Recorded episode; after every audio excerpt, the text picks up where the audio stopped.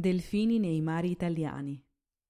Quest'estate gli abitanti della costa di Ostia, vicino a Roma, hanno avuto un'esperienza bellissima. Sono stati felici di assistere alla nascita di un nuovo cucciolo di delfino.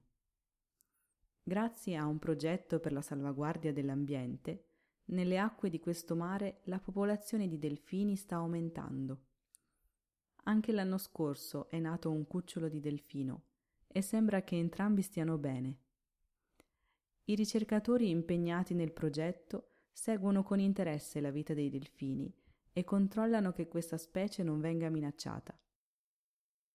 Il fatto che in quest'area si incontrino esemplari di delfino femmina con i loro cuccioli è un ottimo segnale e per questo si cercherà in tutti i modi di proteggere queste acque con attenzione.